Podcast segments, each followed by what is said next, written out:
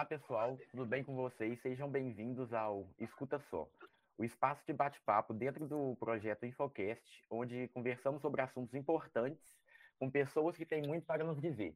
E hoje a gente vai conversar sobre desinformação e educação para a informação, com a Daniela Machado. Bora escutar?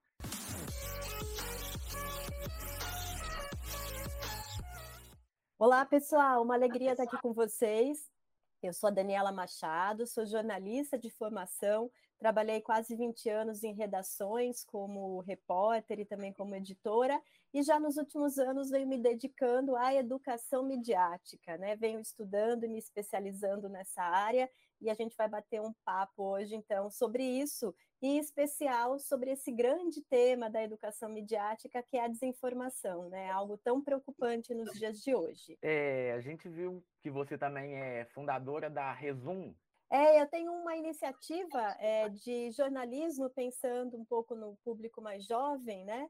Mas uhum. depois que eu comecei a me dedicar mais à educação midiática, como parte do Educamídia, eu acabei deixando um pouco esse projeto ali adormecido, mas por falta de tempo mesmo e não de desejo de tentar construir alguma plataforma de jornalismo que falasse mais a língua né, dos jovens, dos adolescentes, uhum. que eu acho que a gente acaba não tendo nada muito específico para eles. A gente tem alguma coisa de jornalismo mais para o público infantil e depois para o público adulto. Mas a gente pede a chance de trazer notícias, atualidades para esses jovens numa linguagem que seja mais significativa para eles. Uhum. É, então, para a gente começar a parte das perguntas, vai ser uma pergunta bem simples, que é aquela que todo mundo quer saber no momento, que é o que é desinformação? Simples e complicado ao mesmo tempo, né, pessoal? É desinformação, né? E as fake news, eu acho que esse termo, né, que ganhou aí é, muita fama, está na boca de todo mundo, mas o que, que a gente está falando quando a gente fala de fake news? Eu vou começar com fake news e daí a gente amplia para desinformação, né? A gente fala de fake news sobre aquele tipo de conteúdo que ele é criado já com a intenção de enganar. Então, o seu autor, né, a pessoa que criou aquele conteúdo, aquela mensagem, seja um áudio, um post, enfim, ele já tem essa intenção, esse propósito de nos enganar.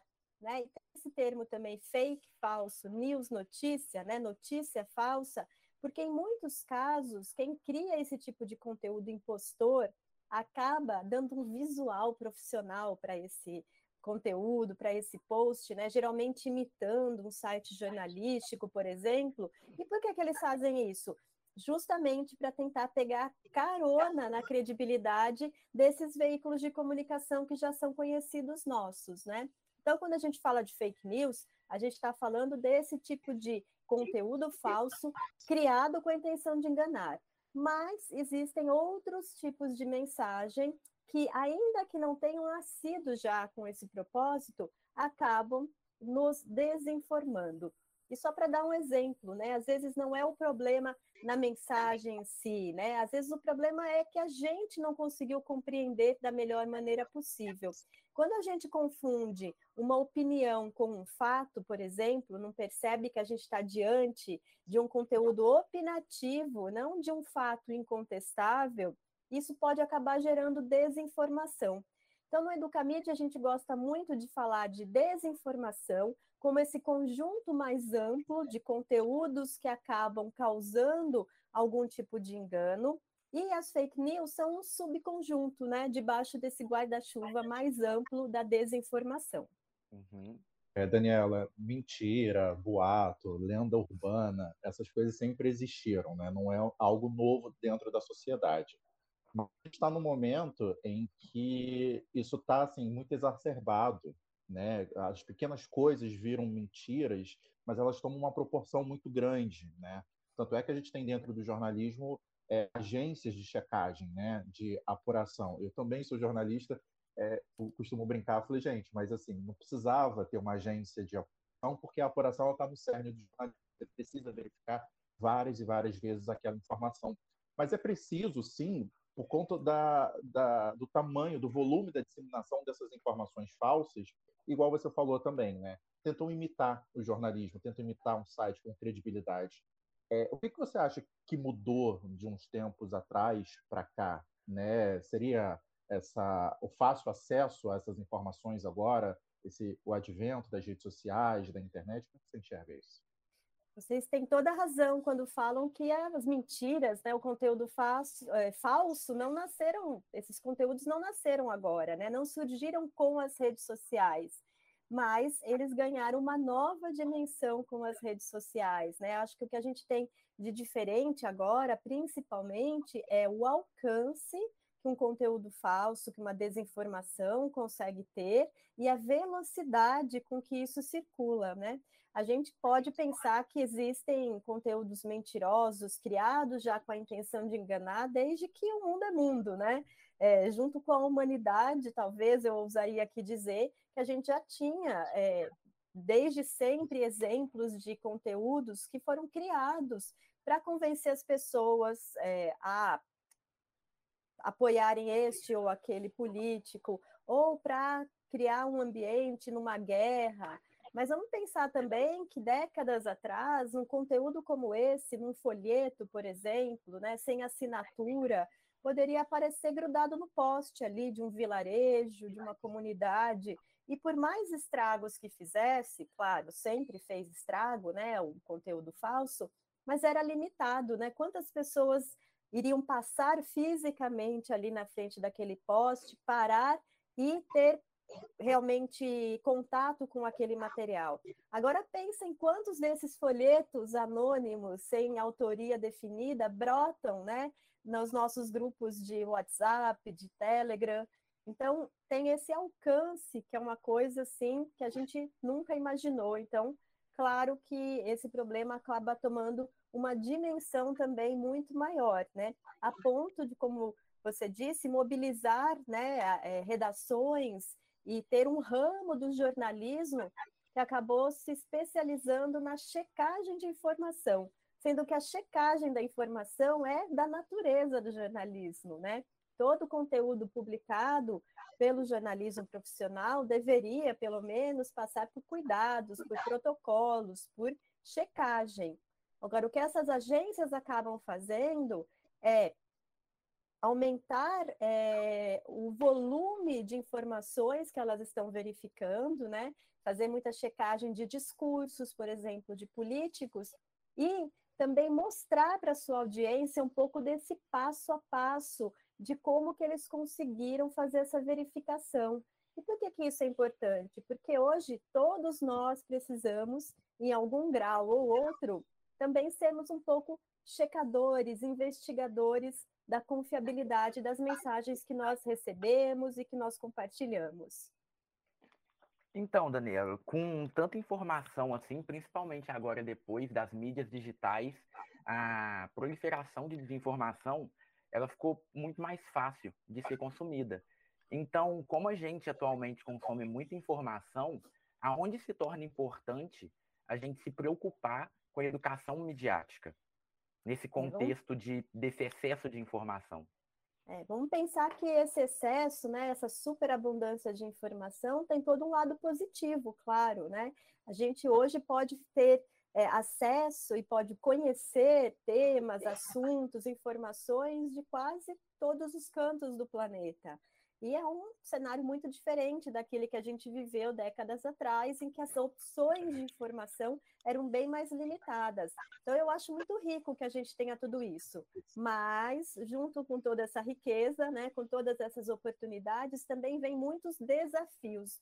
E a educação midiática está querendo justamente nos preparar para esse desafio, para esses desafios, né, no plural, querendo que a gente desenvolva um conjunto de habilidades para que a gente possa ler todas as mensagens, as informações de uma maneira mais reflexiva, mais cuidadosa, mas que a gente também entenda o nosso papel enquanto produtores de conteúdo, para que a gente produza com responsabilidade, porque essa também é uma característica desses tempos que nós vivemos, né? Não somos apenas consumidores passivos de conteúdo, a gente não está só aqui esperando para receber o que, que o jornalista vai nos contar ou esperando para saber o que o livro didático ou que a enciclopédia vai nos falar sobre algum assunto. Não, nós somos aqui também produtores de conteúdo, né, com possibilidade de intervir nesse cenário da comunicação E a educação midiática também é, nos ajuda nesse sentido de entender a responsabilidade de cada um.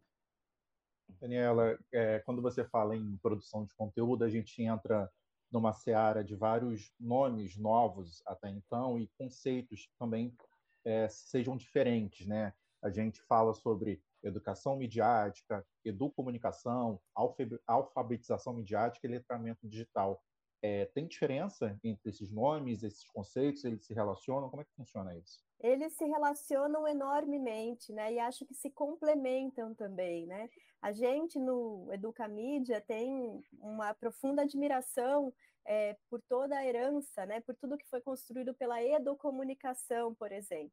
Tanto que o professor Ismar Soares, né, eu diria o pai da educomunicação, ele também faz parte do conselho consultivo do Educamídia, é, nos ajudando a pensar estrategicamente aí os caminhos da educação midiática. Tem algumas diferenças de abordagem, de prática, mas eu preferia me concentrar realmente é, no que tem de comum nisso, né? Que é a grande intenção, o objetivo de fazer com que todos nós possamos tirar o melhor proveito do que as mídias, do que os meios de comunicação podem nos oferecer, fazendo um uso cada vez mais qualificado é, dessas tecnologias digitais agora, né, que a gente fala muito, mas uhum. claro, também os formatos analógicos, mas é que é entendendo realmente como é que a gente pode ter vez e voz e com isso participar plenamente da sociedade, contribuindo para a gente alcançar aí melhorias também é, na nossa comunidade, no nosso entorno. Então, eu acho que é, é, bacana a gente destacar que, em comum, a gente tem aí, é, respeitadas as devidas diferenças, mas essa preocupação é, em fazer com que estejamos mais prontos para fazer um uso qualificado, reflexivo e responsável do que as mídias podem nos oferecer. É, então, mesmo com todo esse trabalho em educação midiática, com criança, adolescente, adulto e até mesmo com pessoas de terceira idade, é, parece que tem pessoas que ainda acreditam nas notícias falsas, mesmo depois de verem, de correrem atrás dessa informação, pessoas que ainda conseguem ficar focados nisso, sabe? A gente pode falar que existe como se fosse uma bolha fechada ou algum tipo de tribo para que ocorra isso, que mesmo uma pessoa checando a informação, ela continue acreditando, mesmo ela sabendo que é falsa? É, a gente tem que entender a desinformação não como um fenômeno isolado, né? Tem outros fenômenos aqui também é, que acabam interferindo nessa dinâmica, né? No universo da informação, um deles é essa tendência que algumas pessoas e que nós temos, né, em acabar acreditando mais nas mensagens, nas informações que confirmam as nossas crenças anteriores, né? A gente chama isso de viés de confirmação. Um outro fenômeno também que precisa ser levado em consideração quando a gente está fazendo essa conversa sobre desinformação é a bolha, né? Que você trouxe. O fato de que a própria estrutura das redes sociais, a maneira como a gente está recebendo informação, acaba funcionando como se a gente estivesse enxergando mais do mesmo, né? O fato de que os algoritmos vão entendendo os nossos gostos, as nossas preferências, com quais tipos de conteúdo a gente costuma se engajar mais e acabam nos entregando mais desse tipo de conteúdo. A gente vai vendo mais do mesmo, né? E muitas vezes a gente acaba deixando de contemplar outros pontos de vista para o mesmo assunto, outras perspectivas, né?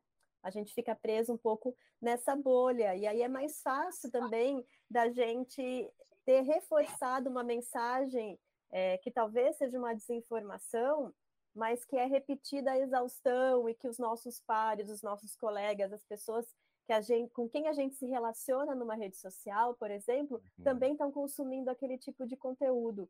Então, a educação midiática também vem um pouco para a gente é, desenvolver um pouco mais de consciência crítica, é, para entender um pouco os bastidores né, das redes sociais, ou o nosso comportamento mesmo, como a gente tem essa tendência quase natural a engajar mais com conteúdos que falam a nossa língua, né? Que Se eu, se eu recebo, só para dar um exemplo, eu acho muito interessante essa provocação da educação midiática, para a gente perceber também como a gente, às vezes, é, tem viés, né? Eu, quando recebo num grupo de WhatsApp alguma mensagem bem absurda, assim, é, que vai contra aquilo que eu acredito, geralmente politicamente, né? De, de alguém que tem uma outra visão de mundo. Eu, na hora, paro tudo, vou para a internet, começo a fazer uma pesquisa, quero fazer uma checagem, fico assim, querendo voltar lá com a checagem, com o desmentido, com provas, com evidências. Às vezes aparece alguma coisa que também é um pouco absurda, mas que é um absurdo que conversa com aquilo que eu acredito. O meu ímpeto de sair correndo para fazer uma checagem, para desmentir, ele é muito menor. É, então, acho que a educação midiática também nos ajuda a ter essa percepção de, de que é da natureza humana um pouco, né? Uhum. É, esse modo de é, consumir informação que acaba nos agradando, que acaba vindo re, reforçar as nossas crenças, mas que a gente tem que tentar quebrar isso de alguma maneira, né? É, a gente pode falar que a educação midiática ela ajuda na democracia, né? Ela fortalece democraticamente a sociedade. Eu acredito muito nisso, né? Quando a gente fala de todo esse cenário, né? Além da, da, da, desinformação, a gente também usa um outro termo, né, que é poluição informacional, né, esse ambiente tão tumultuado em que tem esse excesso de informação, informação de qualidade, informação excelente, informação que vai fazer com que a gente tome as melhores decisões, convivendo lado a lado com conteúdos falsos, conteúdos de pessoas que às vezes não sabem do que estão falando, né? Então, tudo isso é, acaba tumultuando o processo de tomada de decisões, né, que é fundamental, enfim, é, em toda a democracia. E aí eu acredito muito que não tem bala de prata, né, gente? Assim, é, é, não tem uma única solução, assim, uma varinha mágica que vai chegar e vai solucionar todo o problema da desinformação, vai fazer com que a gente só tenha informações de qualidade, que a gente não tenha é, discurso de ódio, que a gente acabe com a polarização, né? A gente infelizmente não tem isso, tem um conjunto de ações e acho que um deles, que me parece um caminho bastante seguro, é o da educação midiática. E por que, que eu falo que é seguro? Né? Porque vira e mexe, a gente também ouve discussão sobre legislação para combater desinformação e fake news, por exemplo, né? É, ou então o que as plataformas deveriam fazer, as redes sociais. Claro, todo mundo pode fazer algo para tornar esse ambiente melhor. Mas acho que a educação midiática vem para nos dizer que nós também temos algo a fazer, né? Todos nós somos, em alguma medida, em algum grau, responsáveis por ajudar a melhorar esse ambiente informacional. Né? Seja dando um toque lá para o amigo, para o familiar que no grupo de WhatsApp vem com um áudio ou com um post que não tem nenhuma evidência, né? E a gente pode fazer isso de uma maneira, né, mais gentil, tentando evitar brigas, mas perguntando qual que é a fonte, né? Qual é a origem desse, desse tipo de conteúdo que você está aqui compartilhando? Quem será que está ganhando com isso? Quem será que está perdendo com isso? Você já fez uma pesquisa rápida para ver quais são as evidências, se isso se sustenta ou não? Então, ainda que possam parecer passos bem tímidos, né, que não fazem diferença, fazem sim. Cada um de nós pode contribuir de alguma forma, e eu acho que a educação midiática ela nos ajuda a enxergar é, esse, esse, esse caminho, né? Que é o caminho de todo mundo sair mais fortalecido, independentemente do que os outros devam fazer, né? Claro, eu não estou aqui dizendo que nada deve ser feito, mas eu acho que é importante pensar que essa solução não vem só do outro, né? Ela vem também da nossa responsabilidade. A gente pode afirmar que a checagem de informação é uma forma de mudar essa situação?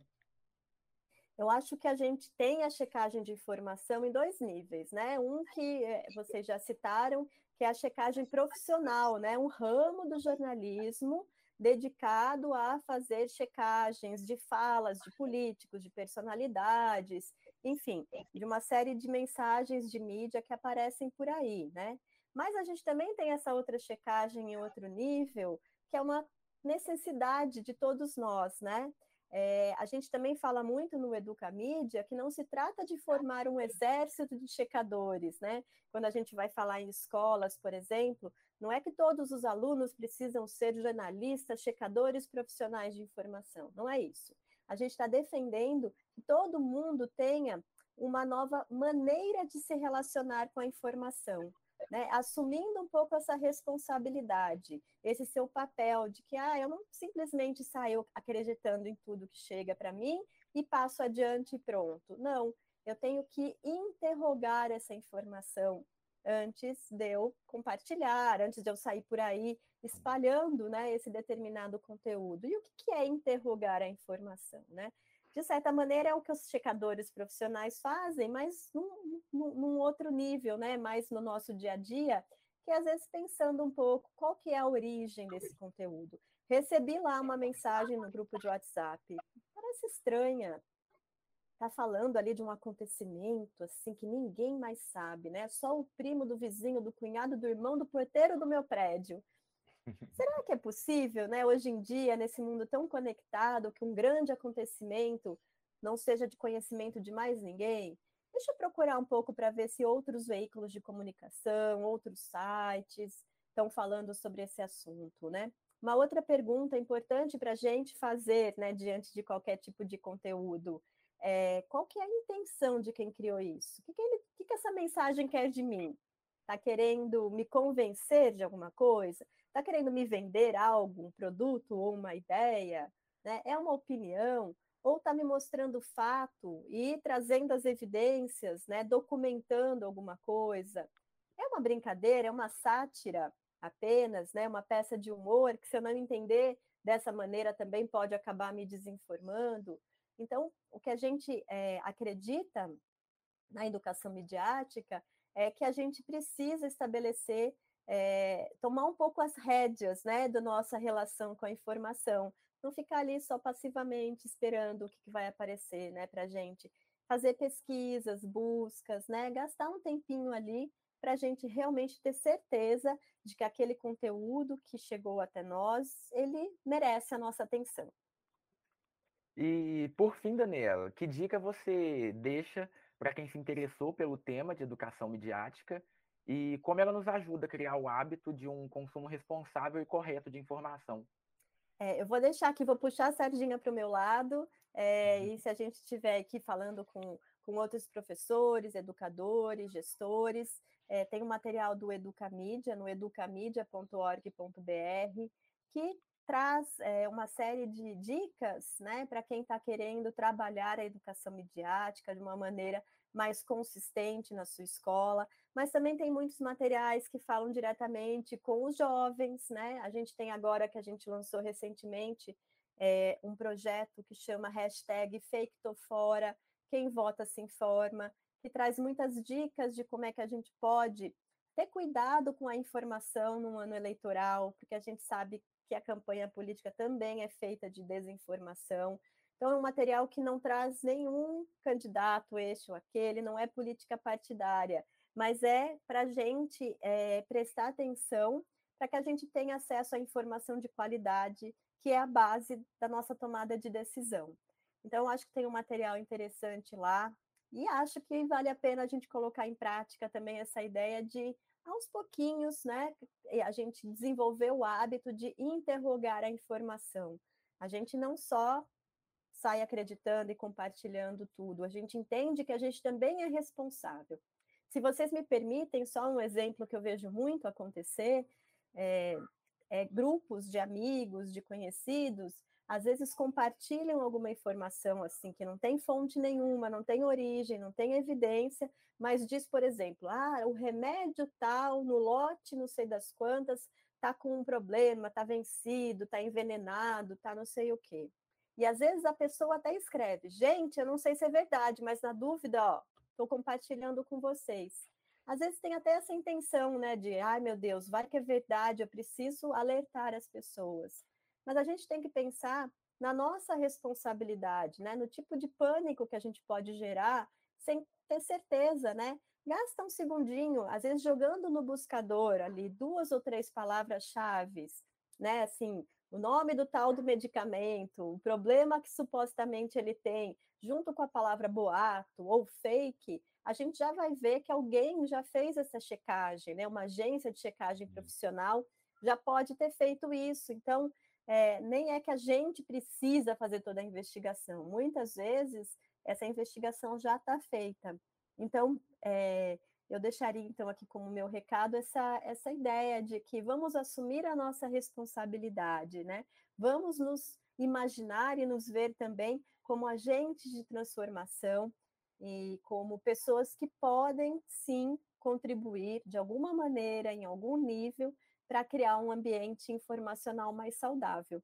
A gente pode até não ter milhões de seguidores, mas somos todos um pouco influenciadores também, não é mesmo? Verdade. Agora eu acho que eu falo pelo Pablo também, por todo mundo do projeto Infocast. Muito obrigado pelo, por ter cedido o seu tempo e ter trago informação de qualidade para a gente. Eu que agradeço muito a oportunidade de conversar com vocês, de bater esse papo aqui, meu nome, em nome do Educa Mídia, e deixo também, reforço essa mensagem final, né, de que a gente pode sim fazer diferença, né? Se você ouviu ou assistiu aqui esse nosso papo, agora pensa um pouco nisso, né? Quando alguém compartilha alguma coisa com você, antes de você sair por aí distribuindo loucamente, né? Eu brinco que informação não é batata quente, gente. Sabe aquela brincadeira de batata quente da nossa infância? Pelo menos era da minha. Eu sou mais velha aqui que os meninos. Mas era aquela brincadeira que você ia passando a bola, né? Rapidinho, um para o outro, porque quando acabasse a música ou sei lá eu o quê, você não podia estar com ela na mão, então você tinha que passar. Recebeu, passou. E tem gente que acha que informação é assim também, ó, recebo, passo, recebo, passo. Não, né? Não é batata quente, não, gente. Vamos gastar um tempinho e vamos ver se a gente também é, não está prestando um desserviço, né? Às vezes a gente acha que está fazendo algo muito bom, alertando os outros, e às vezes a gente está só tumultuando ainda mais esse cenário informacional que por si só já é bem complexo.